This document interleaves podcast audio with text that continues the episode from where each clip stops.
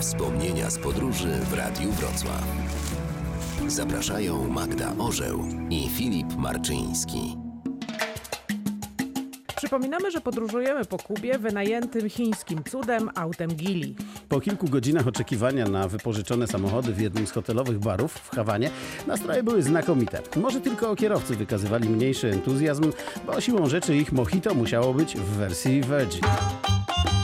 Hawana to jedno z nielicznych wielkich miast na świecie, w którym nie ma korków. Nie ma, bo nie ma samochodów. a kind of a brand new compact Chinese car is going to be like the equivalent of $100,000. Ruch na drogach jest tak minimalny, że z reguły nie widzi się ani z przodu, ani w lusterku żadnego innego pojazdu.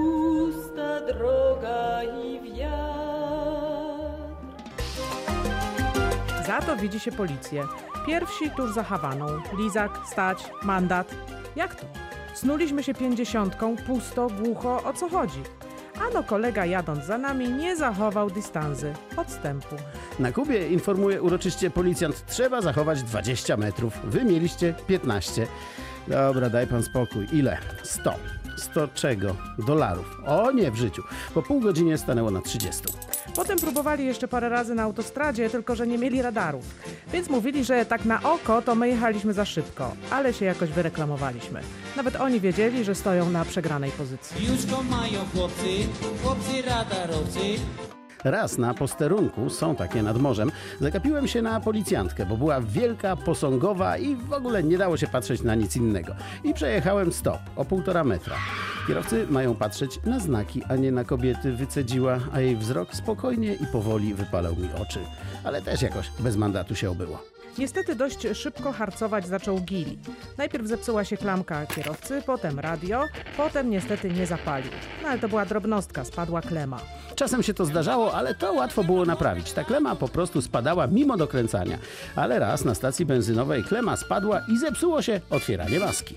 Pomagał nam cały personel i wszyscy klienci, kilkadziesiąt osób. W końcu posłali po mekaniko. Cóż, un mojitos, dos mojitos, Un mojito, dos mojitos. naprawił. Za darmo. Kupiliśmy w zamian dużo piwa. W końcu Gili był jedną wielką awarią, a w dodatku zajeździliśmy oponę, więc zapytaliśmy w jakimś miasteczku o poważniejszy warsztat. Koleś wsiadł z nami do samochodu i poprowadził. Pokazaliśmy wszystkie usterki, do tego chcieliśmy kupić i wymienić oponę. Ile, pytamy. Nasz przewodnik nerwowo długo dyskutował z właścicielem. Wreszcie zrezygnowany i wściekły podszedł do nas i mówi: No nie, słuchajcie, zwariował. On chce za to wszystko 10 dolarów. Jedziemy dalej. To jedna z takich chwil, kiedy chce się śmiać, ale jednocześnie robi się jakoś smutno. Masz rację, to zdzierca, powiadam. Ale co tam, zostajemy. Niech robi za tę dychę.